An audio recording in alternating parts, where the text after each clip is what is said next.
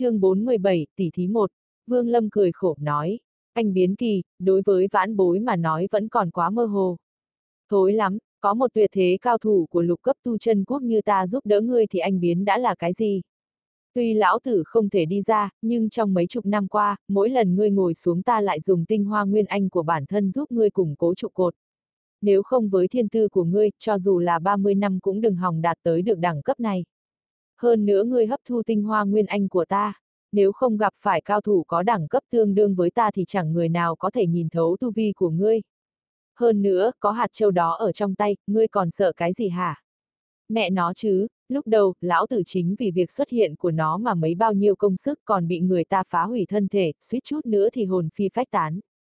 Vất vả lắm mới chui vào trong hạt châu để trốn. Vốn định tìm một thân thể để đoạt xá, nhưng cái hạt châu chết tiệt này lại không có thân thể nào chui vào được mà ta cũng không thể ra ngoài. Lão tử cũng chẳng muốn lừa một tên tiểu bối như ngươi. Lúc đầu, sau khi thấy ngươi đi vào ta vốn định chiếm lấy thân thể ngươi. Nhưng khi đó mới phát hiện ra là không thể làm được việc đó. Nó giống như một cái lồng giam làm cho ta không thể rời khỏi. Ta nghiên cứu bao nhiêu năm cuối cũng mới biết được phải sau khi hạt châu này nhận chủ mới nay sinh một ít tác dụng. Đến khi đó ta mới có thể đi ra ngoài. Năm đó, sau khi ta có được hạt châu chưa kịp tìm hiểu thì bị người ta đuổi giết. Phải có đủ 5 loại nguyên tố ngũ hành thì hạt châu này mới có thể nhận chủ. Mà như vậy thì ít nhất tu vi cũng phải đạt tới anh biến kỳ mới có thể giúp ta đi ra. Ôi, tiểu tử, ngươi coi như nảy sinh lòng tốt tu luyện nhanh lên một chút đi. Đến lúc đó, giúp lão tử tìm một thân thể tốt để cho ta đoạt xá. Đại ân đại đức của ngươi tư đồ nam ta xin khắc ghi cả đời. Sau này, có ta bảo vệ cho tiểu tư ngươi có thể thoải mái cả ngày. Nói xong, giọng của tư đồ nam không còn sự cứng rắn như trước nữa mà có vẻ muốn khóc. Vương Lâm trầm mặc một chút, vừa định nói chuyện, đột nhiên thanh âm của tư đồ nam lại vang lên. Tiểu tử, có người tới, ta cho ngươi ra ngoài. Đột nhiên, cảm giác bị xé rách lại xuất hiện. Thân thể vương lâm chấn động một cái, liền mở mắt ra.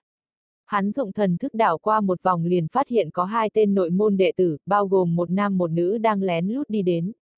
Khi cách vương lâm khoảng chừng 10 trượng, bọn họ dừng lại, ôm chặt lấy nhau, nói vài lời ngọt ngào. Một lúc sau, có tiếng rên rỉ từ phía hai người phát ra xung quanh. Hai người này Vương Lâm nhìn rất quen mắt, hình như đã cùng tham gia tập huấn thì phải.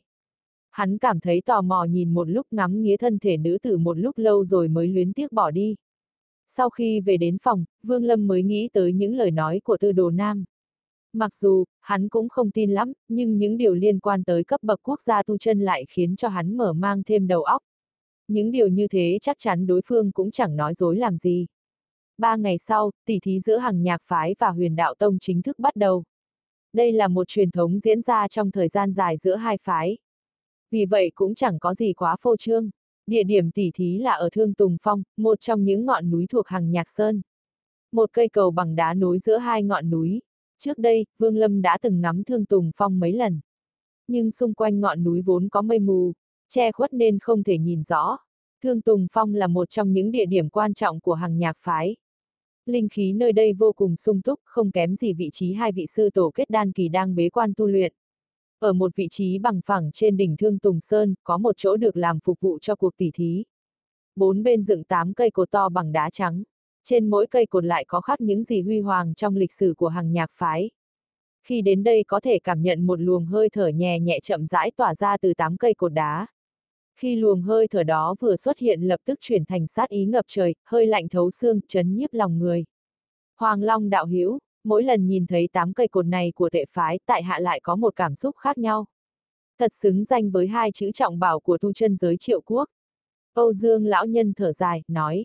Lão vung tay áo lên, nét mặt nghiêm túc hóa giải luồng sát khí do cây cột đá phát ra đang đập đến mặt. Phía sau hắn, nét mặt đám đệ tử huyền đạo tông liền trở nên thoải mái hơn.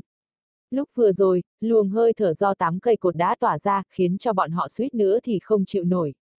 Mãi cho đến khi Âu Dương lão nhân hóa giải cảm giác đó mới từ từ biến mất.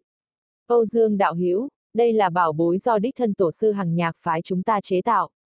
Trong phạm vi trăm trượng xung quanh nó, nếu không phải là đệ tử của hằng nhạc phái chúng ta đều bị ảnh hưởng của sát ý. Điều đó chắc Âu Dương lão hữu cũng biết. Vì vậy mà xin thứ lỗi, Hoàng Long chân nhận lạnh nhạt nói xong, hai tay liền kết thành pháp ấn, mặc niệm khấu quyết. Bất chợt từng chùm ánh sáng nhu hòa từ tám cây cột đá tràn ra xung quanh đám mây mù vẫn bao phủ trên thương Tùng Sơn như bị bàn tay của một con quái vật to lớn xua tan, để lộ ra khung cảnh vốn có của nó. Sát ý ngập trời cũng hoàn toàn biến mất, phía sau hắn, tất cả đám đệ tử nội môn đều siết chặt tay lại. Không sao, như vậy cứ theo quy định từ trước đến giờ. Trận đầu tiên do huyền đạo tông phái người.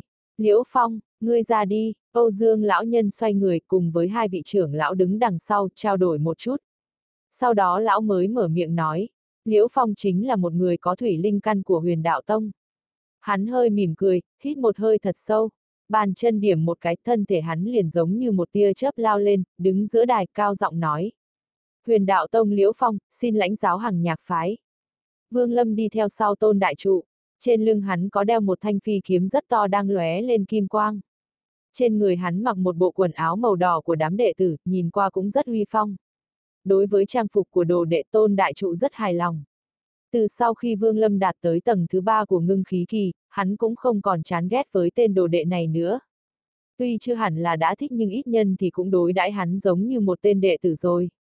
Tất nhiên, tất cả cũng còn phải xem tu vi của Vương Lâm thế nào. Nếu qua một thời gian mà hắn vẫn ở tầng thứ ba thì có lẽ tôn đại trụ lại ghét như cũ. Trong ba ngày qua, Vương Lâm gần như không hề đi ra ngoài.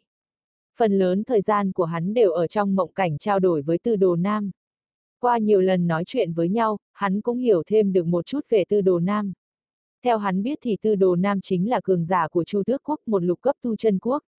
Tu vi của lão sâu không thể lường được, lão vốn là người vô cùng kiêu ngạo ngang ngược động một tí là giết người đoạt bảo. Lúc này, không gian xung quanh vì sự xuất hiện của Liễu Phong mà hết sức im ắng. Hoàng Long chân nhân liếc mắt nhìn Liễu Phong một cái sau đó trầm giọng nói. Triệu Long, ngươi ra đi, bình thường, trong số đám đệ tử nội môn, Triệu Long vẫn trầm mặc ít nói. Trải qua tập huấn là một trong những đệ tử hiếm hoi đạt tới tầng thứ 6. Ngay trận đầu tiên, hàng nhạc phái đã cho đệ tử đạt tới tầng thứ 6 ngưng khí kỳ ra để giao chiến là chuyện rất ít khi xảy ra. Âu Dương lão nhân cũng chẳng để ý, mỉm cười nói. Liễu Phong, trận này ta cho phép ngươi sử dụng năm thành tu vi.